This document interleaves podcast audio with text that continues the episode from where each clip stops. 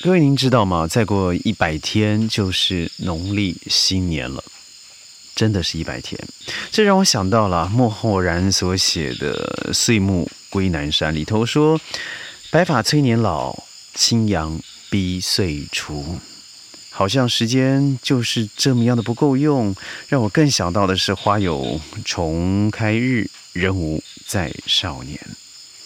说的好像悲观了一点哦，但是时间过去了。二零二一年，你最深刻的记忆是什么呢？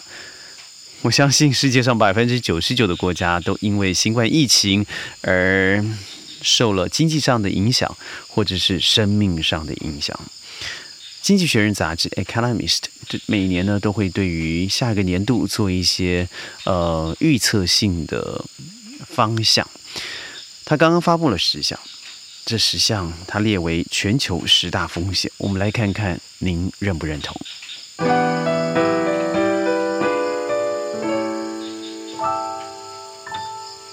欢迎各位参加今天的宣讲会，我是轩，非常特别，因为现在是子夜时分，各位可能会听到，呃，我身旁这个雨滴哒哒打在屋顶上的声音，我身旁的蛙叫虫鸣。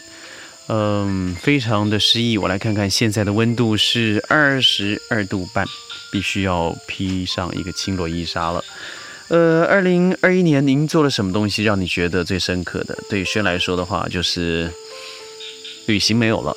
而我的旅行，因为是商业、商业上、商务上的旅行，多半一年会到二十三十甚至四十次。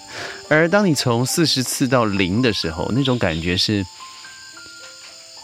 很难适应的，应该这么说。你会往回想，很少有时间会让你静止的那么久，但同时也给了你一个机会去重试你曾经以为的应该，而事实上是那么样的不容易得到。二零二二年全球的风险，这个由《经济学人》英国的一个老牌杂志社，事实上它是叫自己叫 newspaper，它从一八嗯大概四零五年开始哦，就开始了对呃整个是英国乃至欧洲，现在是全世界二十个国家都有记驻点的记者。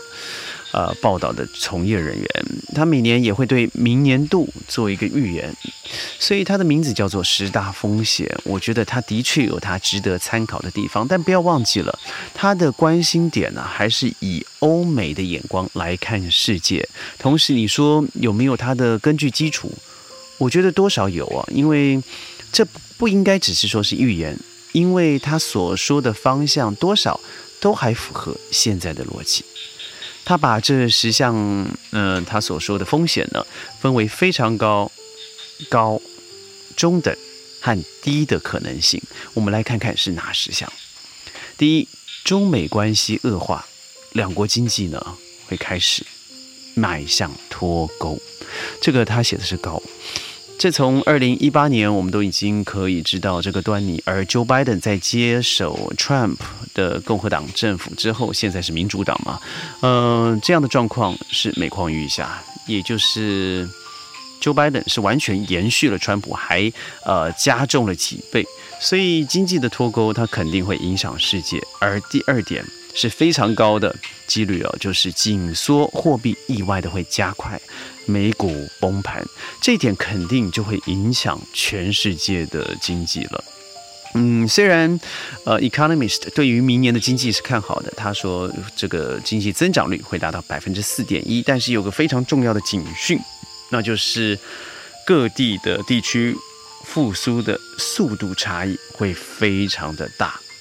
那同时造成区域差区区域的差异化以外，贫富的差距会更加拉锯了。第三，中国房市崩盘，中国的经济效能呢会放缓。最近发生的恒大事件，它是一个呃。把这个事情炒热的事情嘛，哦，我们以前看到，呃，雷曼兄弟了，美国的一个小小的新闻呢，马上就变成全世界的头条。但各位有没有发现呢？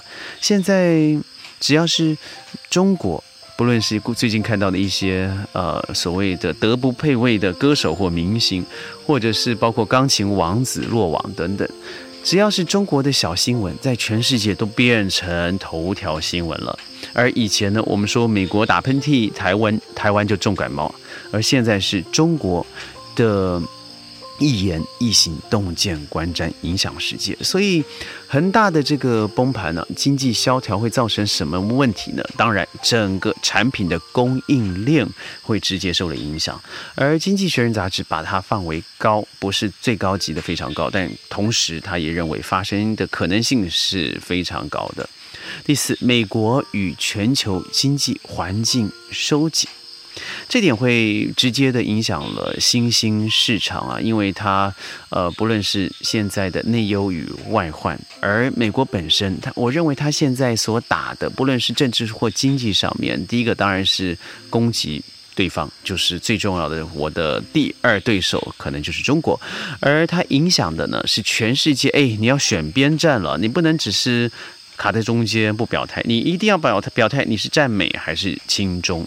要讲清楚、说明白，所以那些小国、弱国，或者是对于经济上面没有太大影响力的国家，它自然会在于这个选择上面付出它相对的代价。第五，新的变种病毒会出现，并且证明这个变种病毒本身已经具有了抗药性。呃，还好啊，可以庆幸的是，经济学人把它排在的是中等的这个范围，所以现在的新冠疫情真的比较好嘛？昨天我才看到了新加坡一天增加了五千四百多个新的案例，而英国将近五万例，而且是过去一直天天在发生。我相信这是一个要进进入一个 new normal 新常态的一个过程。而付出的代价就是我们必须要去开始接受这样的事情的存在，而 SOP 里头包含了戴口罩、保持社交距离，这是必须要呃持续下去的哦。呃，有人告诉我说台湾很安全啊，因为都是每天零确诊啊，所以很多都开放了。对，现在我觉得是安全的，但你要确保。你千万不能开放，你千万要锁国，因为您的社会范围里头是没有经过整个病毒洗礼的，也就是太干净，导致了到最后可能会是最危险。不要忘记哦，现在非洲大陆的接种率不到百分之二，那个意思是在经由了国际旅行之后，还是很有可能把这样子的病毒在二零二二年带出来，甚至可能就如。这个《经济学人》杂志所预测的，它会造成已经证明有抗药性的病毒再度出现。第六，广泛的社会动荡啊，为全球复苏带来极大的压力。各位知道现在的阿富汗是怎么样吗？我昨天读了一个半岛电台的消息，现在很多的妈妈带着自己出生的婴儿上街兜售。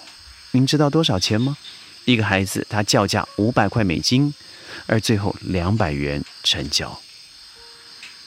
这个小小的一个社会问题反映出来的，却是一个大大的恐惧。它不但是造成社会内部的一个分裂，更恐怖的是周围的国家啦，塔吉克斯坦啦、土耳其啦、呃、伊朗啦等等国家。他们非常担心这些在国内，呃，没办法吃不饱穿不暖的难民们再次的输出，因为一输出以后，本身国际呃国家里头的经济因为 COVID-19 所受到重大的打击之下，还要付出上亿上百亿的美金来支付这些难民，我相信他肯定。会造成持续的痛楚，而经济学人认为这是非常高的可能性。事实上已经发生了嘛？但是从这个层面来说，它对于经济整个全球经济的这个影响层面，它是比较弱、比较小的。第七啊，我觉得这点可能是亚洲要比较在乎了。而中国与台湾爆发冲突，它会迫使美国介入。呃，好处是它把这个列为低。呃，为什么呢？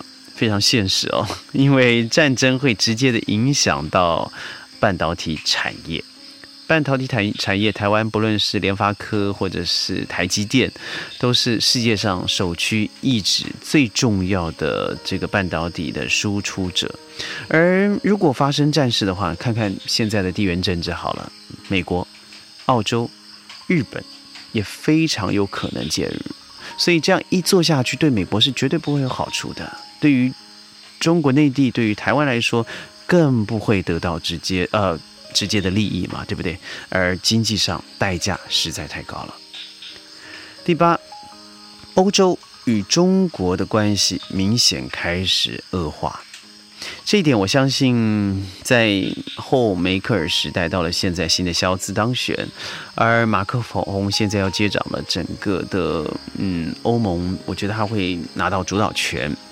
我对这一点是质疑的，因为肖兹方向不明。虽然我们知道他并不是非常亲中，但是马克宏过去，如果他在呃明年大选里头可以当选的话，我觉得在整个欧盟的话语权还是我认为会比较倾向于呃华人社会哦。所以我觉得这一点他当然没有标标记出来，他是怎么样可能，他是一个嗯随时可能改变的结果。第九。严重的干旱引发的饥荒，这是现在进行时啊。每天世界上有八千万人因为水资源的问题，它可能造成疾病或是死亡。现在的天灾已经不再是我们以前所想象的可控范围，不论是美洲、土耳其、北欧，在德国的莱茵河、中国、东南亚地区。非洲，所以它所引起的不只是干旱，我觉得大雨成灾的可能，加上我们上礼拜读到了一个文章，说的是冰岛再过五年就没有冰了，那还叫冰岛吗？我认为这个是现在进行时，而且相对于其他的人患人祸，我认为这个天灾反而是更加的严重。第十。国家之间的网络战啊，会瘫痪主要的经济体之间的基础建设。Joe Biden 拨出了一兆美金来做基础建设，而我们都知道，一个国家发展最重要的环节就是基础建设。如果网络现在还没有一个有架构、有道德，而且讲信用。守原则的一个机制的话，我觉得网络，我秉持的是悲观的发展。当然，我现在和您沟通是透过了网络，我我们因为网络让生活变得很便利，也就是因为变得便利，我们很多东西变得随便，变得心狠手辣了。所以，我认为第十点也是非常有可能发生的，但是。嗯，现在的媒体啊，现在的新闻，透过了这些消息出去以后，的确很有可能达到的是国家主要的经济体之间，呃，基础建设也好，还有一个最重要的是信任机制会很容易的崩溃。想想二零二零年的时候，《经济学人》也说过了一句话，就是美国二零二一年将会是一个分裂的美国。的确。看看今年已经十月要到十一月了哦，美国的确是越来越分裂。现在还有八千八百万人拒绝施打疫苗。呃，Joe Biden 现在对于南方的边境问题真是裹足不前，而国内里头，呃，这个 COVID-19 并没有。消灭反而反扑了回来，所以太多的问题在现在的现实社会是持续的发展。不论你怎么看待二零二二年，但我们总希望明天会更好。而您知道，我们宣讲会在川林录音的时间也要接近尾声了，记得每次宣讲会一定要为我们点赞、转发，而且我最喜欢的就是那个强烈推荐。我是轩，我们下次云端见，拜拜。